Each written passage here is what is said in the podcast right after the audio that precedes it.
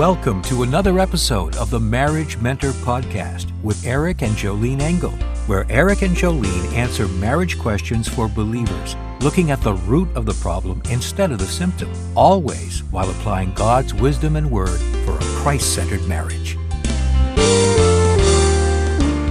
Hi, I'm Eric Engel here with my beautiful wife Jolene, and for another episode, uh, actually we're doing a video cast and a podcast in the same thing here. So, uh, what's our first question?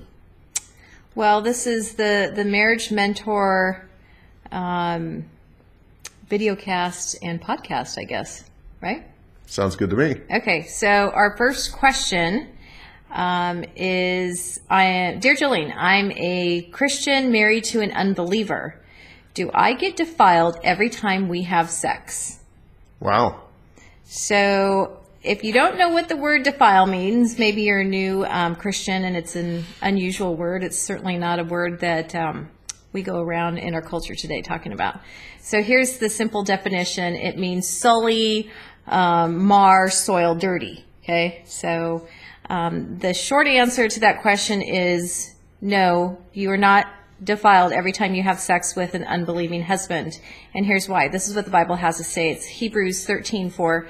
Marriage is to be held in honor among all, and the marriage bed is to be undefiled. For fornicators and adulterers, God will judge. So obviously, there's some conditions in there that God is placing in the marriage bed. But just having sex with an unbeliever does not mean that um, you're defiled.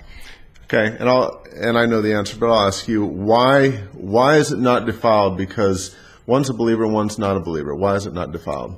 Because they're one flesh. They are. God sees them as one. And the Bible and the Bible talks about being married to an unbeliever Right. and not leaving and staying if they will stay married to you. So so obviously if God says stay, then he's saying that uh, the marriage bed is okay. Right, absolutely. There's no, um, you're not messing up your marriage by being married to an unbeliever.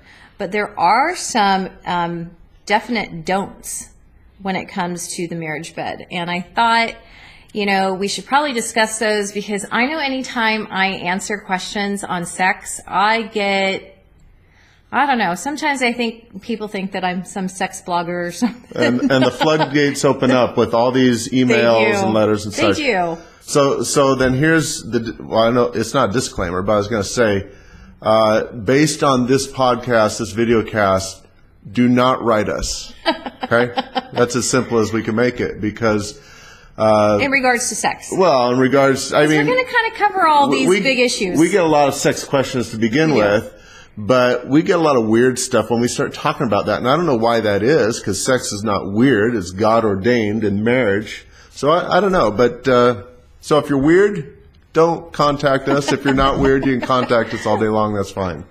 well, in the words of my teenage sons and my husband, the favorite key on my computer is what? Delete. Delete. I delete a lot of emails because they they come in real trashy, and um, yeah, I'm not I'm not 100% sure why. Obviously, the ministry that we have here that God has put in our heart is to Christian marriages. And I get the fact that you might be um, new in Christ, you have no idea what's acceptable or unacceptable in the marriage bed. That's why I kind of felt like, hey, let's just give a blanket overview so we could, you know, address all those do's and don'ts. Okay, so if the marriage bed is undefiled, there is a way we can defile it, right? Absolutely. There are ways. There are definite ways, um, according to scripture, that it could be undefiled. And one simple way, which I was really shocked to come across this, um, some stuff that I've read recently that's come through my computer. But um, obviously, having another person other than your spouse in the marriage bed is a no. That's a no no. Don't bring in a third person. It doesn't matter. It does not matter what your husband says about, well, you're not being a submissive wife if I can't bring in another we- person. And we've gotten letters to, gotten to that as well. And you, you mentioned the husband because normally we don't get the wives He saying, gets freaky. yeah, we, we don't get the wives wanting to have another person in the marriage bed. It's always the man. Uh, you know, I, I guess just kind of goes off half cocked. I mean, there's there's some perversions there, and he tries to justify his sin by saying, "Oh, well, you need to respect me, you need to submit to me," and I'm thinking, you need to shut up and go read your Bible because I won't be doing any of that. Right, because here's the problem. A lot of times, Christian wives, they say, well, my husband wants me to do this or that, and I need to submit. You submit to them, to him or your husband as unto the Lord, okay? Mm-hmm. So you use the Bible as your filter, as your guideline. Everything you do, everything you do in response to your husband has to be funneled through what the Bible says. Right, because again, the saying that I say almost on every podcast episode is you're God's gal first and your husband second. So you take your marching orders and your authority is from the Word of God and you live that way. And as a result, in pleasing God, your husband should be pleased unless he goes off with his perversions and tries to get you to sin. Okay, so let, let's talk about you said not bringing someone else. Obviously, you don't bring a physical person into your bed, your bed, your marriage bed. Right. Okay, but that also has to do with a digital person, Right, right, right, or a virtual person, which has to do with pornography. Pornography. A lot of times, couples think, "Well, let's watch some of that and and let's get all revved up," and it's just like no, because you're putting an image of someone else in your mind. Right. Okay, and and the main Well, men generally are drawn to that. And I'm not here to say that there haven't been women that haven't gone down the porn path because they have, but generally women move to the emotional side, to the the erotica side, men are visual. right? And frankly, any guy, I don't care who you are, you know, you might dispute this, but I Don't don't send me an email. yeah. Any guy wants to see a gal naked. That's how God made us. Okay? We like naked women. Okay? And if there's a bunch of them, you know, it's, I mean, it's so easy just to look at all these naked women and we're to reserve that spot for our wife. That would be me. Okay? That's right. So, okay, so n- no real person in the marriage bed, no screen, No- computer, porn, no digital person, or digital. or virtual or pictures or any of that sort of thing. And for the woman, no erotica because she gets swept off her feet, and that those novels that she's reading, she might be saying, "Well, but I'm picturing my husband um, in that situation." You know what? You want to picture your husband? then just be with your husband, and then you can picture it. Okay, Right. Take a mental picture there, and Live out your love story together instead of on the on the pages because what happens for a woman is oh well that author is so gifted in how they wrote out that love scene and let's try and reenact it but the reality is you're a real human being I am. just like just like I'm a real wife that I'm not going to look like those women on the screen so no third person no digital person no erotica novel what else What else? What does the Bible say? Okay. No force. Here's a, here's letters that I get. Um, is it biblically okay for my husband to rape me? No. No. He can't he can't rape you. That's not okay because that's force. There should be a mutual submission there. Of course. And if you're having, I know a- you say of course, but I get these letters. Okay, but here's the deal: if you're having a relationship with someone, okay, if you have a relationship, then you aren't forcing yourself upon them. Oh, okay? but you know, she's withholding sex from me. That's what he says. Okay, so what's he going to do? He's going to pin her down and force her. Yeah, because ev- every wife's going to want to go back into that Okay? situation. Now, based on your relationship, I don't know if there's ever a time that I could force you. no.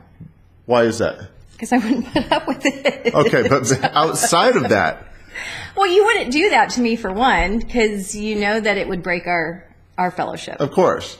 But the other side of it is, is that I don't know. There's a time you would ever say no to me, even if you didn't feel No. like it. No, I mean, you know, if you're sick or something, okay, but, but I, you're not going to act like that either. no, I'm not going to act like that. But but there's a breakdown in the relationship, Right. so there's more than just the force. I mean, If there's an ongoing with withholding of sex, there's more issues there than just he wants sex. There's huge issues in the marriage if she's just like I'm not interested, and that's when you go talk to a pastor or other married couples to help you get unstuck because a wife doesn't withhold sex for no good reason.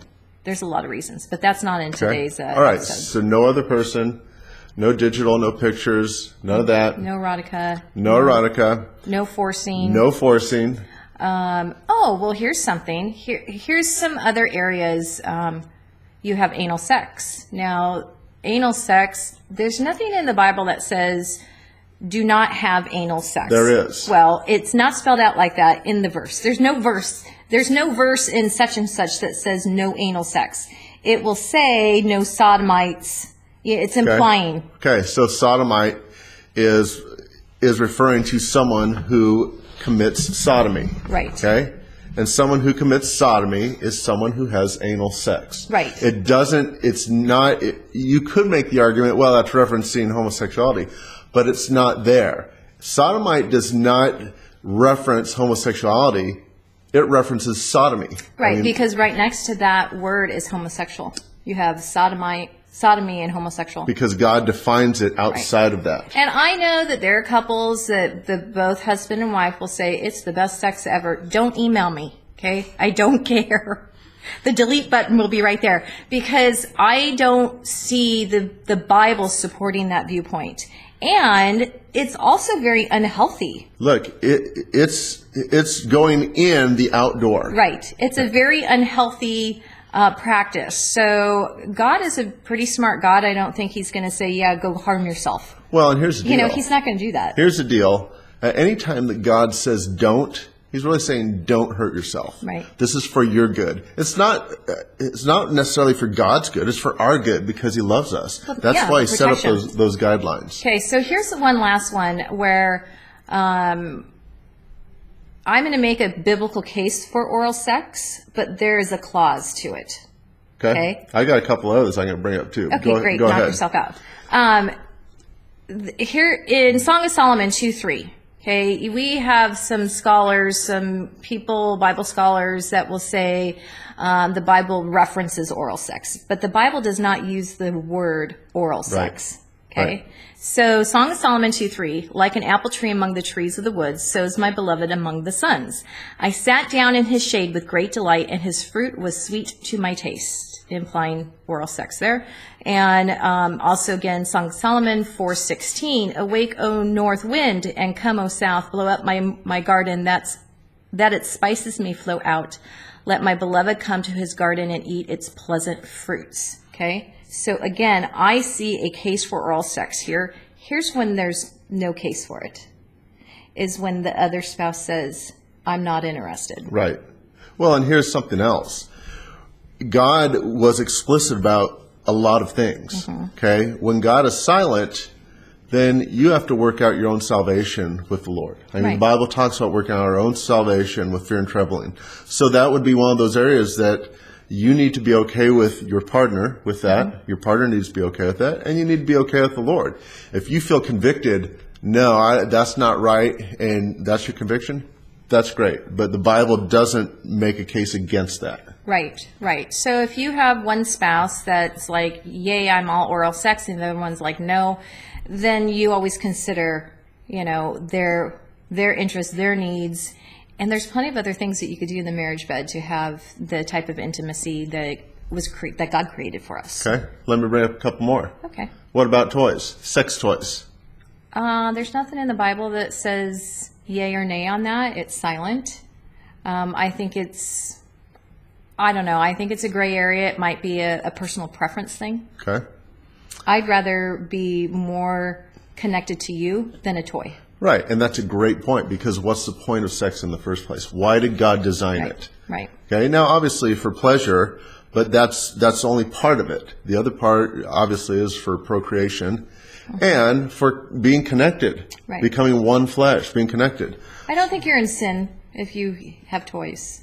Uh, personally. Okay, and obviously once again, you'd have to be in agreement with Right. your your But if you know he brings in a toy and you're like, I'm not into toys, then again you're just like, get the toy out of the bed. if I did that, you would say I'm not into toys, I'm just into you. Right. Right. But those are things that you work out as a couple. Okay? How about dress up, role playing? You didn't know I, was going to bring that up. I did you? not know, but that doesn't matter. We we we do our stuff in front of the camera or off camera, on video, on audio.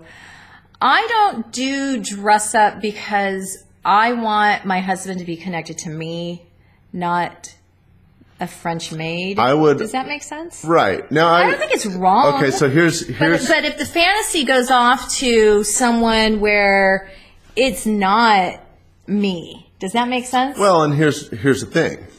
Obviously, there's negligee. You you want to be attractive to Right. your partner. Right. So that makes sense. I want to look the And best. I think that the I think that lingerie brings an element of femininity, and it um, brings out the sexuality of a, a wife. So I say yes to lingerie because you know uh, when a woman puts on lingerie, she's not thinking about being a mom. Well, so here's here's the line. Uh, presenting yourself uh, to be attractive, uh, whatever that is, okay, is fine. Okay, but when you go further and you're going to say, "Well, I'm going to pretend to be someone else," So you and I want, me to wear a blonde wig. if I felt if, if I thought blonde on you was attractive, that's fine, but it would in my mind still be you. But if I'm going to go in my mind to making you someone else, Right. or you Right. make me someone else, you make me Fabio, okay?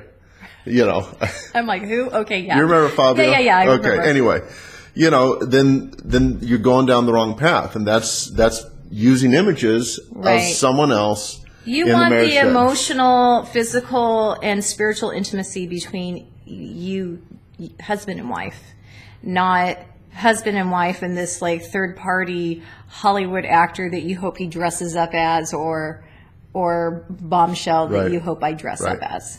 So. I hope those guidelines kind of, Is there anything else? Have we missed anything?